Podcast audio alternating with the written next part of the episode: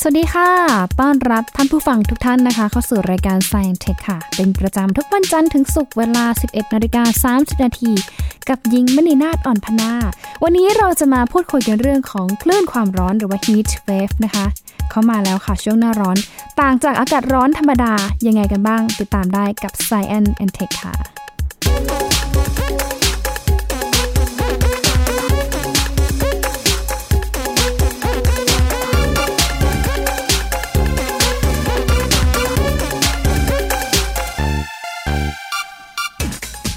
ร้อนร้อนร้อนร้อนจริงๆนะ จ๊ะนะคะ ก็ใกล้จะเข้าสู่ช่วงเทศกาลสงกรานต์แล้วนะคะ แล้วก็เดือนเมษายนนะคะ ถือว่าเป็นช่วงที่อากาศร้อนมากที่สุดในรอบปีนะคะ ตั้งแต่มีนาเมษาพฤษภานะคะ แล้วก็แน่นอนค่ะว่าช่วงเดือนเมษายนเนี่ยอาจจะได้เจอปรากฏการณ์ทางธรรมชาตินะคะ ก็คือปรากฏการณ์ พระอาทิตย์พระอาทิตย์ตั้งฉากกับพื้นโลกด้วยนะคะ เดี๋ยวเราจะมาอัปเดตกันนะคะ ในรายการ Science and Tech ด้วยนะคะ แล้วก็สามารถติดตามข้อมูลได้นะคะ ผ่านทางเพจของ Science and Tech ของทางไทย PBS ด้วยค่ะ และแน่นอนนะคะว่าอย่างที่เกริ่นไปเมื่อช่วงต้นรายการที่ผ่านมาค่ะ เราพูดถึงเรื่องของอากาศร้อน แน่นอนค่ะว่าบางครั้งเนี่ยอากาศร้อนมันก็ไม่ได้เป็นอากาศที่ร้อนธรรมดา เพราะมันเป็นคลื่นความร้อนด้วยนะคะ มันมาพร้อมกับ heat wave หรือว่าคลื่นความร้อนที่อาจจะทำให้มีอากาศร้อนผิดปกติ แล้วก็อาจจะเกิดอันตรายกับเราได้ เพราะฉะนั้นเนี่ยรู้เท่ารู้ทันวิธีการป้องกัน แล้วก็การรับมือกับ heat wave ยังไง วันนี้ไปพูดคุยกับอาจารย์พงศกรสายเพชรค่ะ สวัสดีค่ะอาจารย์คะ ครับสวัสดีครับ สวัสดีครับ มาเป็นประจำนะคะ วันนี้อาจารย์ก็มาพร้อมกับความรู้นะคะ เรื่องของ heat wave ค่ะอาจารย์ จริงๆแล้วเนี่ย heat wave เนี่ยมันดูได้ยังไงคะว่ามันต่างจากอากาศร้อนธรรมดาทั่วไปยังไงบ้างอะคะอาจารย์ อ๋อฮีทเวฟนี่ก็คือแบบเอ่ออากาศมันร้อนกว่าปกติขึ้นมา แล้วก็อย่างรวดเร็ว แล้วก็อยู่ได้หลาย ๆ วันนะครับ อืมคือปกติสมมติครับอุณหภูมิเฉลี่ยสมมติสามสิบสามสิบห้าอย่างเงี้ยนะครับ ค่ะ บางทีเอ่อมันเปลี่ยนกลายเป็นสี่สิบแล้วก็อยู่อยู่สักสามวันห้าวันหนึ่งสัปดาห์อย่างเงี้ย ม คืออันนี้อันนิยามมันก็ไม่ไม่ได้มีอะไรเป๊ะๆทั้งโลกอะนะครับ แต่ว่า ค่ะ สิ่งที่ผู้คนทั้งโลกสังเกตคือบางครั้งเนี่ยอากาศมันเปลี่ยนแปลงรวดเร็วอย่างนี้ แล้วก็ผลที่ตามมาก็คือ มันจะทำให้ปรับตัวกันลำบาก แล้วก็อาจจะป่วยจะบางทีก็มีการตายเกิดขึ้นได้ด้วย ก็เลยต้องมีการทำให้ระมัดระวังนะครับ ค่ะ อย่างเมืองไทยเราเองนะคะอาจารย์เรียกได้ว่าเป็นประเทศที่มีอากาศร้อนค่อนข้างตลอดแทบทั้งปี โดยเฉพาะในช่วงเดือนมีนาเมษาแบบนี้ค่ะอาจารย์เราจะสังเกตได้ไงคะว่า เอ้ยจริงๆแล้วเนี่ยมันคืออากาศร้อนธรรมดาหรือว่ามันมาพร้อมกับ heat wave หรือว่ามันร้อนแบบไม่ธรรมดาแล้วอะค่ะ ดูจากเอ่ออุณหภูมิและความชื้นนะครับ ค่ะ คือถ้าเกิดอย่างอย่างหน้าร้อนของเราปกตินี่ก็ประมาณสามสิบกว่าสามสิบกลางๆถึงปลายๆใช่ไหมครับ ค่ะ แต่จะมีบางวันเนี่ยอุณหภูมิขึ้นไปถึง 41 42 43 นะครับ แล้วก็กคือความชื้นมันก็สูงมากทำให้เอ่อเหงื่อต่างๆออกยากขึ้นพอเหงื่อออกยากเออไม่ไม่ไม่ใช่ดิเหงื่อระเหยยากขึ้น ค่ะ พอเหงื่อระเหยยากขึ้นเนี่ยก็ทำให้เราเหนียวตัว แล้วก็ระบายความร้อนยากขึ้นไปอีกตัวเราก็จะรู้สึกว่ามันมันเอ่อผิดปกติ แล้วก็ร่างกายจะทำงานผิดปกติได้ครับ อืม อันนี้ก็เช็คดูที่อุณหภูมิและความชื้นความชื้นในอากาศครับ อืม สูงมากกว่าปกติขึ้นมาเลย ค่ะ อ่าปัญหาทั้งหมดนี้มันเกิดจากเพราะว่าเราเป็นเอ่อเรียกว่าสัตว์เลือดอุ่นนะครับ คือเราต้องอยู่ในร่างกายเราต้องมีอุณหภูมิที่เหมาะสมอย่าง ค่ะ มนุษย์นี่ก็ประมาณ 37 องศาใช่ไหมครับ ค่ะ อันนี้ถ้าเกิดรอบๆตัวมันอุณหภูมิสูงกว่านั้นเนี่ยปุ๊บเนี่ยมันก็ร่างกายก็ต้องพยายามปรับตัวให้อุณหภูมิภายในร่างกายมันอยู่ที่ 37 ให้ได้ ก็คือต้องพยายามให้เหงื่อออกให้ระเหยให้ทาความร้อนออกไปคราวนี้บางทีถ้าเกิดมันเยอะเกิน ค่ะ แล้วก็ฉับพลันไม่มีเวลาจะปรับตัวเนี่ย มันก็จะปรับเอ่อร่างกายก็จะลำบากก็จะมีโรคต่างๆตามมาเยอะนะครับ อ๋อค่ะ ก็คือง่ายๆ คือ heat wave ถ้าสมมติว่าอุณหภูมิเนี่ยมันขยับสูงกว่าเท่าที่มันเคยเป็นมาอย่างที่เมืองไทยของเราเนี่ยอาจจะอยู่ที่ 30 กว่ากว่าๆ30 ปลายปลายๆแต่ถ้าวันไหนมันพุ่งแตะไปที่ 40 กว่ามานานหลายวันแล้วเรารู้สึกว่าอึดอัด เหงื่อเราระเหยยากขึ้นมันไม่ระบายอะไรมากขึ้น รู้สึกแบบว่า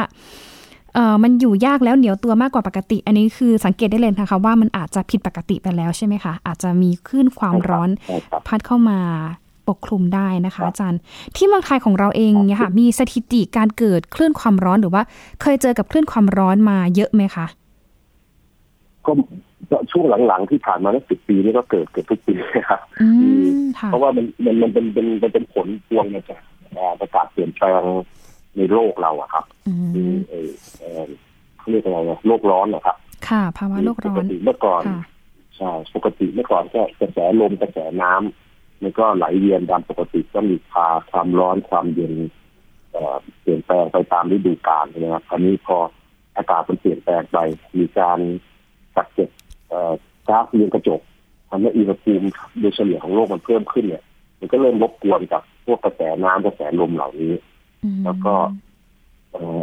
ไอ้ไอ้ลมที่มันจะพัดพาให้ความร้อนระบายอะไรมันก็เริ่มเปลี่ยนทิศทางบางทีมันก็พาลมร้อนเข้ามา หรือบางทีไม่มีลมที่จะพัดให้ความร้อนออกไปได้ก็เลยมีปัญหา โดยเฉพาะตามเมืองต่างๆ ตามที่คนอยู่เยอะๆนะครับที่มีตึกมีอะไรเนี่ย มันก็มีปัญหาที่ว่า เอ่อมันเก็บไอ้พวกเหล็กพวกเอ่อตึกต่างๆเนี่ยมันเก็บความร้อน ค่ะ กแดดไว้ แล้วก็เอ่อสะสมสะสมไว้แล้วก็เนี่ยก็กระจายเข้ามาตอนให้สู่สู่ผู้คนที่เดินอยู่ในเมืองด้วยอุณหภูมิก็เลยสูงมากผิดปกติ ค่ะ มันเกินที่ไปจากจากปกติสักประมาณห้าองศาเซลเซียสเนี่ยก็เป็นเป็นเรื่องใหญ่ละ โอ้โหนะคะคือแบบแปรปรวนทั้งระบบเลยนะคะอาจารย์ ใช่ครับ อืมอา อัน จารย์ นี้เราก็ต้องพยายามเอ่ออยู่กับมันให้ได้ แล้วก็พยายามแก้ไขนะครับ ค่ะ คือถ้าเกิดอยู่มันไม่ได้ก็คืออย่างแรกก็ต้องหนึ่งหลบแดดซะก่อนเลย เพราะว่าแดดเนี่ยแดดที่ตกลงมาตอนช่วงหน้าร้อนของประเทศเราเนี่ยตอนทุกหนึ่งตารางเมตรเนี่ยมันพลังงานมันเท่ากับเตารีดหนึ่งอันเลยเพฮะราะฉะนั้นถ้าเราเอาตัวไป ใช่ครับ พลังงานเท่ากับหนึ่งเตารีดเลยเหรอคะโอ้โหค่ะ ใช่ครับทุกตารางเมตรเพราะฉะนั้นถ้าเราตัวไปอยู่ในแดดแล้วก็เหมือนรับพลังงานความร้อนกับตัวเราอย่างนั้นนะครับเนาะเตารีดเนี่ย อืมค่ะ ดังนั้นก็หลบแดดอย่างแรกก็ลดไปได้เยอะพอสมควร ค่ะ ต่อไปก็คือพวกถ้าเกิดอากาศมันชื้นแล้วเหงื่อเราระเหยยากมันระบายความร้อนยาก อืม ก็อาจจะต้องอามีทำให้ตัวชื้นแล้วก็มีพัดลมมีอะไรที่เป่าให้เหงื่อมันระเหยไป อืมค่ะ อันนี้อันนี้เป็นสองอย่างสองอย่างที่ทำได้ง่าย ค่ะ ๆเอ่อถ้าทำไม่ได้เนี่ย ก็ต้องแบบเอ่อที่อยู่ในที่ร่มถ้าก็มีลมพัดเนี่ยจะจะจะจะดีกว่า อืม ไปตากแดดแน่นอนนะครับ โอ้โหค่ะ เอ่อ แต่ ถ้าถ้าทำไม่ได้เนี่ยบางทีมันจะมีอาการป่วย คือป่วยเขาเรียกว่า heat stroke นะ ค่ะ ครับ คือร่างกายมันปรับอุณหภูมิไม่ไหวแล้ว มันทำงานไม่ไหวแล้วเนี่ย แล้วก็จะเริ่มเอ่อมีไข้แล้วก็ป่วยปวดหัวอาจจะสลบ อืม จะจะเสียหมดสติได้ อืม อันนี้เนี่ยก็ต้องอย่างแรกก็ต้องลดอุณหภูมิร่างกายเลยเอาฟ้าซับน้ำน้ำเย็นเช็ดตัวให้โดนระเหยเอาลมเป่าอะไรอย่างนี้ครับ อืม จริงๆมันมีการศึกษาในต่างประเทศด้วยว่าเอ่อถ้ามีอาการประมาณอย่างนั้นเลยเนี่ยเสียหมดสติอะไรต่างๆ เนี่ยก็ให้สัมผัสกับน้ำเย็นอะไรต่างๆ เพื่อระบายความร้อนให้แบบอย่างให้เร็วหน่อยก็ดีครับ อืม แล้ว ก็ ก็ส่งให้ ค่ะ ไปทางโรงพยาบาล อืม ครับ ก็คือค่อย ๆ ใช้น้ำเย็นแต่ไม่ไม่ถึงกับขั้นเย็นจัดใช่ไหมคะ ก็คือน้ำปกติก็ได้หรือว่าอะไรก็ได้ คือไปสัมผัส น้ำน้ำปกติก็ได้ครับ ค่ะ น้ำปกติก็ได้ อืมคือฮิสโตรก็คือที่เราเรารู้จักเนาะก็คือพวกโรคเพลียแดด โรคลมแดดใช่ไหมคะคนที่แบบเจอแดด แล้วแบบเป็นลมอะไรอย่างเงี้ยค่ะอยู่กลางแจ้ง จะเจอบ่อย ใช่ครับ ใช่ โดยเฉพาะช่วงตอนเด็กๆนะจะมีแบบเด็กยืนตากแถว เออเข้าแถวหน้าเสาธงอะไรเงี้ย จะมีตากแดดเนี่ยก็จะมีแบบบางคนก็เป็นลมแดดได้นะคะอันนี่อันตรายเนาะอาจารย์เนาะเพราะว่ามันอาจจะทำให้ อันตรายครับ ใช่ร่างกายเราเนี่ยคือมีเขาเรียกระบบการเผาผลาญหรือว่าระบบการหมุนเวียนเลือดเนี่ยล้มเหลวจนถึงขั้นเสียชีวิตได้เลยนะคะ ได้ครับ ส่วนใหญ่ก็ อืม เอ่อถ้าเด็กเล็กกับเอ่อคนสูงผู้สูงอายุนะครับ จะ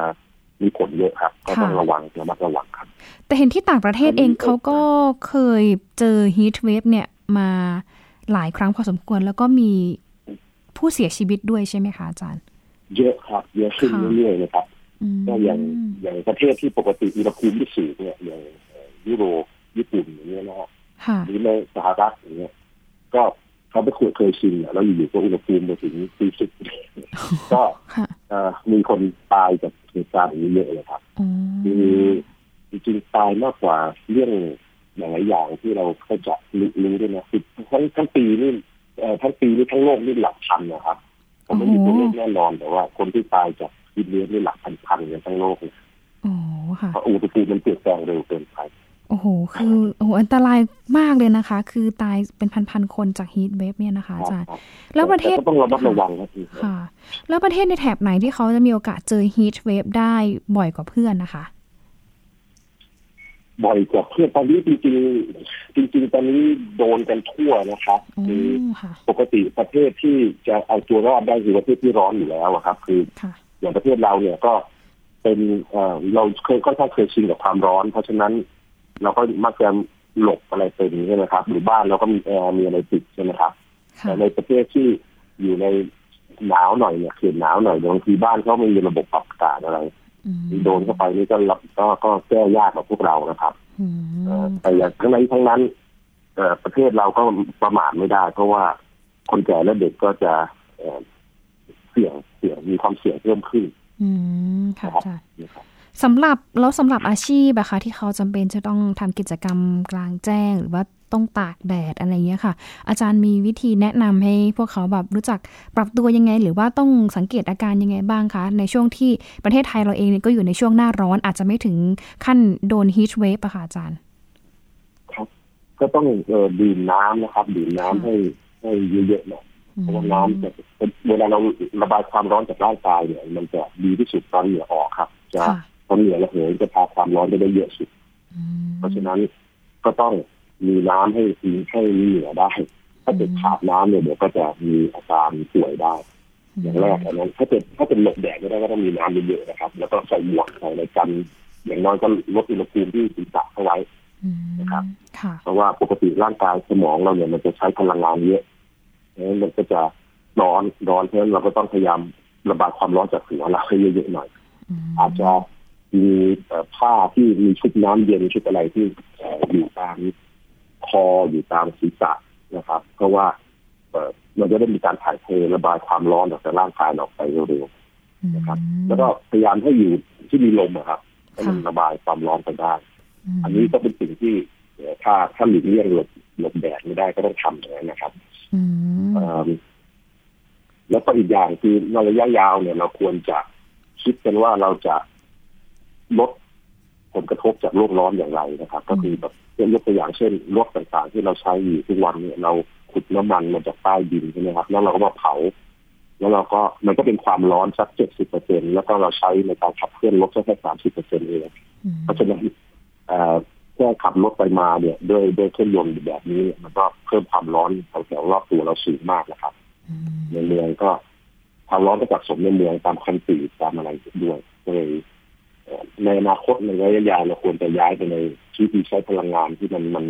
มีประสิทธิภาพมากกว่านี้ เช่นรถไฟฟ้าต่างๆนะครับ ค่ะโอ้ มันก็จะลด ค่ะ อุณหภูมิความร้อนแล้วก็ลดแก๊สที่จะไปเก็บความร้อนทั้งโลกด้วยนะครับแก๊สเรือนกระจกทั้งหลายเนะครับต้องลดออกไป อืมอุ๊ยข้อนี้สำคัญมากเลยค่ะอาจารย์ เพราะว่าต้นเหตุสาเหตุหลัก ๆ เลยแหละที่ทำให้ทั่วโลกมีอากาศแปรปรวน แล้วก็มีอุณหภูมิที่สูงขึ้นผิดปกติก็คือ ปัญหาจากภาวะโลกร้อนที่เกิดขึ้นจากการกระทำของมนุษย์ของเรานั่นเองนะคะ อาจารย์คะ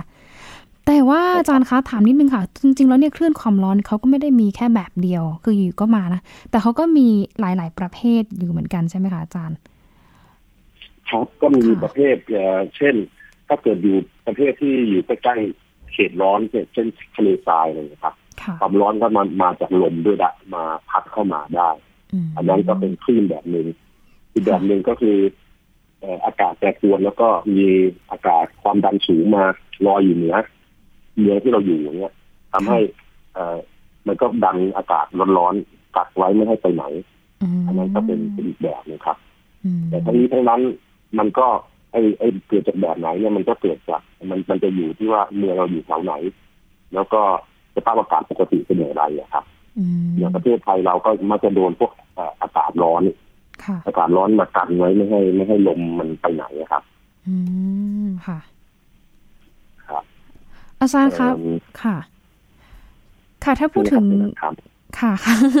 ถ้าพูดถึงแบบเรื่องของคลื่นความร้อนนะคะ อาจารย์คะ คือถ้าสมมติว่ามันเกิดขึ้นแบบนี้ไปในระยะยาวเอ่อสภาวะโลกร้อนเองเนี่ยค่ะ หรือว่าเอ่อปรากฏการณ์แก๊สเรือนกระจกเองแบบเนี้ยค่ะ ถ้าสมมติว่าเราอยากจะเริ่มต้น อาจจะเป็นส่วนหนึ่งในการลดปัญหานี้ค่ะ เราจะต้องทำยังไงบ้างคะนอกเหนือจากเรื่องของการหันมาใช้เรื่องของพลังงานที่เป็นมิตรต่อสิ่งแวดล้อม อันนั้นอาจจะเป็นโอเคแหละต้องใช้เวลา แล้วก็อาจจะต้องใช้กำลังหลักจากทางภาครัฐ แล้วก็ภาคประชาชนเนี่ยทำการช่วยกันบ้างแต่ว่าถ้าเป็นในส่วนตัวของเราเองหรือว่าเริ่มต้นด้วยตัวเราเองเนี่ยเรามีส่วนในการช่วยลดปัญหาโลกร้อนยังไงบ้างคะอาจารย์คะ เออจริงๆมีคนเออก็คือคือเราก็ต้องลดเอ่อการเผาไหม้ทั้งหลายอะครับ ค่ะ คือดูว่าถ้ามันมีทางเรียกว่าไม่เผาไหม้เนี่ย แล้วมีทางอื่นทำได้ไหม อืม อาหารต่างๆนะครับเอ่อคือจะใช้แหล่งความร้อนจากจากไหน อาจจะใช้จากไฟฟ้าจากอะไรได้ถ้าเกิดไปเผาด้วยเอ่อเผาด้วยด้วยไม้ด้วยปืนด้วยอะไรเนี่ยมันก็ปล่อยแก๊สเยอะใช่ไหมครับ อื ห ม รือเอ่อลดการใช้พวกพลาสติกอะไรต่างๆถ้าถ้าเป็นไปได้นะครับ ค่ะ แต่ว่าก็ไม่ได้หมายความว่าถ้าไม่ได้บอกให้ไปซื้อสินค้าอะไรมาใช้แทนพลาสติกนะครับเพื่อมีอยู่แล้วก็ใช้ใช้ของซ้ำๆไปเรื่อยๆอะไรอย่างเลยนะครับ อืม ลดการใช้ต่าง ค่ะ ๆเพราะจริงๆตอนนี้ก็มีการคำนวณใหม่เหมือนกันว่า ถ้าเกิดเราจะไปซื้อถุงผ้ามาใช้แทนถุงพลาสติกเนี่ยเราต้องใช้ซ้ำบ่อยเยอะมากเป็นเป็นพันครั้งเป็นหมื่นครั้งก่อนจะทิ้ง อืม ก็ก็อาจจะมีมีผลกระทบอีกเหมือนกัน แล้วก็ก็คือประหยัดใช้เอออะไรที่มันไม่ต้องใช้ก็ก็ก็ลดไว้ครับ การเดินทางนี่ก็พูดเอ่อการบินบินเครื่องบินหนึ่งครั้งนี่ก็สร้างแก๊สเรือนกระจกเยอะนะครับ อันนี้ก็ อืม อ่าจริงๆมันมีมันมีอะไรที่มันฟังตลกมากแต่ว่า แต่ว่ามันจริงคือมีคนบอกว่า เอ่อถ้าเกิดคุณวิธีที่จะลดแก๊สเรือนกระจกดีที่สุดคือ อย่ามีลูกเพิ่ม อืม ทำไมอะคะอาจารย์ คนเกิด คนเกิดมาปุ๊บมีไส้ ค่ะ จะใช้จะผลิตแก๊สเรือนกระจกมากขึ้นเลย อันนี้ก็เป็นเรื่องตลกนะครับ แต่ว่า ค่ะ อันนี้จริง แต่ว่ามันก็ไม่ได้แนะนำอย่างนั้นไม่ได้มันไม่จำเป็นจะเป็นอย่างนั้น แต่ว่าเราก็ควรต้องดูเอ่อหลักดูอะไรที่มันไม่จำเป็นในการแพร่ปล่อยปล่อยแก๊สออกมาก็อย่าไปทำ นะครับ อืม เอิ่มแล้วก็ประชาชนก็ทำได้ประมาณอย่างนี้แหละครับ แต่ว่ามันต้องขึ้นอยู่กับนโยบายในการเราเราต้องเปลี่ยนเปลี่ยนวิธีใช้พลังงานของเราแหล่งพลังงานของเรา อันนี้ก็ต้องค่อยๆไปในหลายๆประเทศก็ย้ายไปเรื่อยๆนะครับ อย่างในเอ่อยุโรปต่างๆเนี่ยหรือในจีนเองก็ตามในอินเดียเองพยายามใช้พลังงานแสงอาทิตย์มากขึ้นมากขึ้น อืม เพราะว่าพลังงานเหล่านี้มันค่อนข้างจะดีเมื่อเทียบกับ กับการเผาแก๊สเผาถ่านหินเผาน้ำมันครับ อืม เอ่อ แม้แต่โรงไฟฟ้านิวเคลียร์เนี่ยในหลาย ๆ แห่งก็ก็มีผลต่อสู้สู้สู้กับเอ่อแก๊สเรือนกระจกนะครับ แต่ว่าในประเทศไทยคงไม่ได้สร้าง เพราะว่าเราก็ไม่ไม่ค่อยเชื่อมั่นเลยว่าว่ามันจะปลอดภัยนะครับ อืม คือใน ค่ะ เทคโนโลยีเองมันก็ก็ใช้ได้ก็ก็ดีพอสมควรแต่ว่าบางทีมันก็มีเอ่อมีอะไรล่ะเอ่ออุบัติเหตุขึ้นได้ในประเทศไทยก็เลยไม่ไม่อยากใช้อะครับ อืม อันนี้ก็เอ่อแต่ผมผมเชื่อว่าในอนาคตเราจะย้ายไปที่แสงดวงอาทิตย์ครับแสงดวงอาทิตย์เพราะว่าพลังงานจากดวงอาทิตย์ที่ลงมาที่โลกเนี่ยมันมากกว่าที่เราใช้ประมาณเจ็ดพันเท่า ค่ะ ก็ โอ้ค่ะ ตอนนี้ตอนนี้เราใช้ไม่กี่เปอร์เซ็นต์ของมันเองใช้ไม่ค่อยเป็นนะครับ ค่ะ คือถ้าเกิดเอามาใช้ปุ๊บเนี่ย มันเอิ่มพลังงานมันเหลือเฟือมาก โอ้โห นะครับ ค่ะ โอ้โห อาจารย์ความรู้ใหม่เลยนะ ใน คะ ในระยะสั้นเพิ่ง ค่ะ ครับไม่ไม่นานๆนะครับ ผมว่าในสิบยี่สิบปีเนี่ยมันคงจะย้ายไปทางนั้นเยอะ อืม นะครับ ค่ะ เพราะว่าคือหญิงก็ยังคิดอยู่ว่า เอ้ย เมืองไทยนี่คือแบบแดดตลอดทั้งปีร้อนจัดร้อนตลอดทั้งวันเนี่ย ถ้าเราเอาพลังงานจากแสงแดดเนี่ยเข้ามาใช้เป็นพลังงานต่างๆเนี่ยมันก็น่าจะแบบคุ้มค่า แล้วก็ที่สำคัญคือลดการปล่อยแก๊สพวกอิมิชันพวกแก๊สที่ทำให้เกิดภาวะโลกร้อนด้วยนะคะ อืม ครับครับใช่ คือ ค ด รัวบงอาทิตย์ที่เขา อย่าลืมมันมันมากกว่า เรา มากกว่าที่เราใช้เป็นพันเท่านะครับเราใช้ไม่ค่อยเป็นเลยเนี่ย โอ้โห พอใช้เป็นปุ๊บมันก็ไม่มีปัญญาไม่มีเหตุเหตุผลที่จะไปใช้อย่างอื่นครับ อืมแล้วก็คือใช้พลังงานจากดวงอาทิตย์เองมันก็ไม่ได้ก่อให้เกิดแก๊สมลพิษต่างๆ ที่ทำให้เกิดปัญหาโลกร้อนตามมาด้วยใช่ไหมคะ ใช่ครับ อืม จริงๆดวงอาทิตย์มันคือโลกฟ้านิวเคลียร์ยักษ์นะครับ แต่ว่ามันอยู่ห่างจากเราไปร้อยห้าสิบล้านกิโลเมตรมันก็เลย อ๋อ ไม่ปลอดภัยสำหรับเรา ค่ะ นี่เพิ่งรู้นะคะเนี่ยอาจารย์ว่าแบบพลังงานที่ดวงอาทิตย์แบบส่องแสงแดดมาที่โลกของเราเนี่ยมันสามารถที่จะแบบให้พลังงานมากกว่าพลังงานต่างๆ ที่เราใช้ ปกติที่เราผลิตเองเนี่ย ทั่วโลกเนี่ยมากถึง 7,000 เท่า โอ้โห ใช่ครับ โอ้โห คือถ้า นั่นแหละครับ ค่ะ แล้วเป็นพลังงานที่เราใช้ไปไม่หมดด้วยใช่ไหมคะ ไม่หมดไม่สิ้นด้วยใช่ไหม ใช่คคะรับเขาใช้ได้อีกหลายพันล้านปีครับกว่าดวงอาทิตย์จะเลิกตก โอ้โห งั้นไม่ต้องเครียดเลย ว่าเราจะแบบใช่แต่ว่าแหล่งพลังงานของเรา ใช่ใช่โอ้ดีมากเลยเป็นไอเดียที่ดี ตอ มาน ก นี้มนุษยชาติยังทำไม่ค่อยเป็นเลยครับ คือเขาเลยเอิ่มแต่ว่าในอนาคตเวลาคนมองกลับมาคงตลกนะครับเพราะว่าคนสักร้อยปีสองร้อยปีข้างหน้ามองกลับมาโอ้เมื่อก่อนคนเขาขุดของมาจากใต้ดินนะแล้วมาเผา แล้วก็ทำให้โลกร้อน ค่ะ แล้วก็พลังงานส่วนใหญ่ก็เปลี่ยนเป็นความร้อนเท่านั้นเลยก็หมดมาขับเคลื่อนลดแค่ยี่สิบสามสิบเปอร์เซ็นเองอะไรอย่างเงี้ย อืม ก็เหมือนกับเรามองกลับไปในอดีตว่าโอ้โห คนเมื่อก่อนเขานั่งเอาเลี้ยงม้าแล้วขี่ม้ากันเนาะ อะไรอย่างเงี้ยครับ แต่ว่าโลกกำลังเปลี่ยนกำลังจะดีขึ้นเรื่อยๆผมมีความความหวังว่ามันจะเป็นมันดีขึ้นครับ อืมค่ะ เพราะว่าตอนนี้เองก็เริ่มที่จะเห็นเทคโนโลยีนวัตกรรมต่างๆ เนี่ยที่หันมาใช้พลังงานสะอาดแล้วโดยเฉพาะพลังงานจากแสงอาทิตย์นะ เพราะว่าก่อนหน้านี้เองก็เคยมีเครื่องบินที่เขาเคยบินรอบโลกค่ะอาจารย์ ไม่แน่ใจว่าอาจารย์พอจะจำได้ไหมคะ คือเครื่องบินชื่อว่า Solar Impulse ที่เขาพยายาม ครับครับ บินรอบโลก ครับ ใช่ มีสองนักบินที่แบบบินรอบโลกคือทำให้คนเขารู้ว่าจริงๆแล้วเนี่ยพลังงานจากแสงอาทิตย์เนี่ยสามารถพาเครื่องบินน่ะบินได้รอบโลกนะทำอะไรได้หลายอย่างนะ เหมือนเป็นการแบบแสดงออกเชิงสัญลักษณ์ว่า ให้ทุกคนหันมาตระหนักนั่นแหละเรื่องของการใช้พลังงานสะอาดด้วย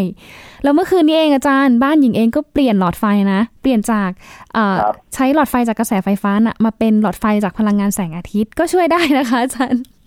ครับครับครับดีครับดี ใช่เขาก็ทำงานแบบอัตโนมัติ ค่อยๆปรับกันไป ใช่ ค่อยๆ ปรับค่อยๆ เปลี่ยนกันไปนะ ก็ถือว่าเป็นอีก แนวคิดหนึ่งเนาะที่น่าสนใจแล้วก็สำคัญมากเลยในการที่จะเป็นส่วนหนึ่งในการช่วยลดปัญหาโลกร้อนด้วยนะคะ แต่ทีนี้มีคำถามสงสัยอีกอย่างหนึ่งค่ะอาจารย์ หลายคนอาจจะเคยได้ยินคำคำนี้ โดยเฉพาะเมื่อเข้าสู่ช่วงหน้าร้อนก็จะมาพร้อมกันทุกครั้งก็คือ ปรากฏการณ์เอลนิโยอันนี้มันเกี่ยวข้องกับอากาศร้อนหรือว่าเกี่ยวข้องกับฮีทเวฟยังไงบ้างคะอาจารย์คะ มันก็เออมันมันมันเกิดจากกระแสน้ำที่ไหลไหลเวียนแล้วมันทำมันมันผิดปกติครับมันพาความร้อนมาในที่ที่มันไม่ควรมา แต่มันก็มามามันก็มามาเรื่อยๆนะครับ แต่ว่า ค่ะ เออพอถ้าเกิดเมื่อเกิดเหตุการณ์เอลนิโยด้วยเนี่ยมันก็จะทำให้แห้งไปด้วยอากาศมันแห้งไปด้วย แล้วก็อุณหภูมิมันมันมันมันมันสูงกว่าที่ที่กว่าปกตินะครับ ปีนี้ก็คาดว่าจะมีนะครับ มาแถวเราเนี่ยน่าจะมีมาแถวเราเพราะน้ำน่าจะแรงนะครับ อืม อัน ค่ะ นี้ก็ต้องระมัดระวังแต่แต่ทั้งนี้ทั้งนั้นเรื่องอย่างนี้เนี่ย เรายังไม่มีเทคโนโลยีจะเปลี่ยนอะไรนะครับ ค่ะ เป็นเรื่องของสภาพภูมิอากาศโลกเลย แล้วเอ่อแค่เกิดจริงๆตอนนี้ที่เราจะพอพอพอพอทำได้ก็คือว่าอาจต้องสะสมกักเก็บน้ำไว้ วางแผนชนประทานไว้ให้ดีอะไรอย่างเงี้ยแหละครับ อืม แล้วก็แก้เป็นธรรมการ ค่ะ เออครับ ค่ะ เพราะว่าต แต่ อน ว่า นี้ มัน เอ ก็ ง มันมันเป็น ใช่ มันมันก็เป็นเรื่องที่ทำนายแบบว่ามีความถูกต้องพอสมควรนะครับ แต่ว่ามัน ค่ะ ก็ไม่อาจจะไม่เป๊ะๆไม่ไม่ไม่ไม่ถูกกับร้อยเปอร์เซ็นต์นะครับ แต่ว่าดูเหมือนว่าจะมีนะครับ เนี่ยก็ต้องระวังระวังนะครับ ใช่ค่ะ เพราะว่าตอนนี้เองก็มีหลายพื้นที่หลายจังหวัดทั้งเหนืออีสานแล้วก็ภาคใต้ภาคกลางลุ่มน้ำเจ้าพระยาเอง บางพื้นที่เนี่ยคือน้ำในอ่างเก็บน้ำเริ่มแห้งขอดแล้ว ก็ทำให้ต้องมีการเตรียมน้ำสำรองเอาไว้ใช้ในช่วงหน้าแล้ง ใช่ อย่างอย่างน้อยนะ ขอให้ถึงเดือนพฤษภาคม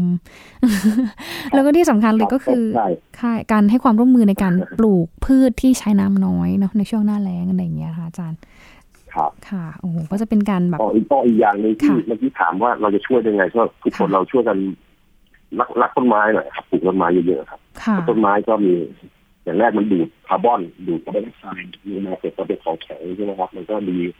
ลดแก๊สลงมาหน่อยนึง อืม แล้วอีกอย่างหนึงคือตัวต้นไม้เองเนี่ยเวลาเอ่อดึงน้ำจากจากน้ำจากดินขึ้นมาแล้วก็ระเหยไปทำใบเนี่ยก็ทำหน้าที่เหมือนกับเอ่อเครื่องเครื่องเป็นแอร์แบบหนึ่ง อื เอ่อ ม เอ่อเค ค่ะ รื่องเครื่องทำมันก็เย็นรอบๆต้นไม้เนี่ยอากาศมันจะเย็นขึ้น อ๋อ นี่เป็นอย่างที่ที่ทำได้นะครับสังเกตถ้าเกิดในป่า ค่ะ อ่าอย่างเขาใหญ่อะไรครับใกล้ๆต้นไม้เนี่ยมันจะเย็นนะครับ ถ้าเดินเข้าไป อ๋อคือจะ ต้น ลด ไม้หนึ่งต้นก็มันเอ่อก็เหมือนกับแอร์เล็กๆเครื่องหนึ่งนะครับก็ อ๋อ ก็ช่วยกันทำได้ อ๋อใช่ค่ะ เพราะว่าเคยเคยสัมผัสอยู่เหมือนกันเวลา ไปเดินป่า ป่าเบญจพรรณกับป่าดงดิบอะไรเงี้ยค่ะ ต้นไม้จะต่างกัน ครับ แล้วพอเราเดินข้ามไม่กี่ก้าวอย่างเงี้ยเราจะรู้สึกเหมือนเปลี่ยนอยู่คนละโลกกันเลยอะไรอย่างเงี้ยเออมันมันทำให้เรารู้สึกว่าต้นไม้เขาก็มีความสำคัญอย่างมากเลยนะคะต่อที่ต่อการรักษาสภาพแวดล้อมของโลก แล้วก็รักษาสภาพภูมิอากาศของโลกเอาไว้ด้วยนะคะ โอ้ยจริง ๆ อยากคุยกับอาจารย์มากกว่านี้ แต่ว่าเอ่อเวลาของเราเนี่ยอาจจะแบบ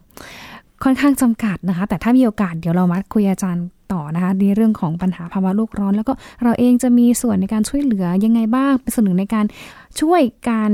แก้ไขแล้วก็ป้องกันไม่ให้ปัญหาโลกร้อนเนี่ยมันเลวร้ายลงไปอีกยังไงบ้างนะคะ วันนี้ก็ต้องขอบคุณอาจารย์ พงศกรสายเพชรเป็นอย่างสูงนะคะที่มาให้ความรู้เรื่องของ heat wave นะคะคลื่นความร้อนอันตรายที่เราต้องระมัดระวังและวิธีการปรับตัวด้วยค่ะ ขอบพระคุณอาจารย์เป็นอย่างสูงค่ะ นะครับยินดีครับขอบคุณที่ดีครับ ค่ะเอาละค่ะ และทั้งหมดนะคะ คือรายการ Science Tech ค่ะ พบกันใหม่นะคะ วันพรุ่งนี้เวลา 11โมงครึ่งทางไทย PBS Radio ค่ะ วันนี้ลาท่านผู้ฟังไปก่อนนะคะ สวัสดีค่ะ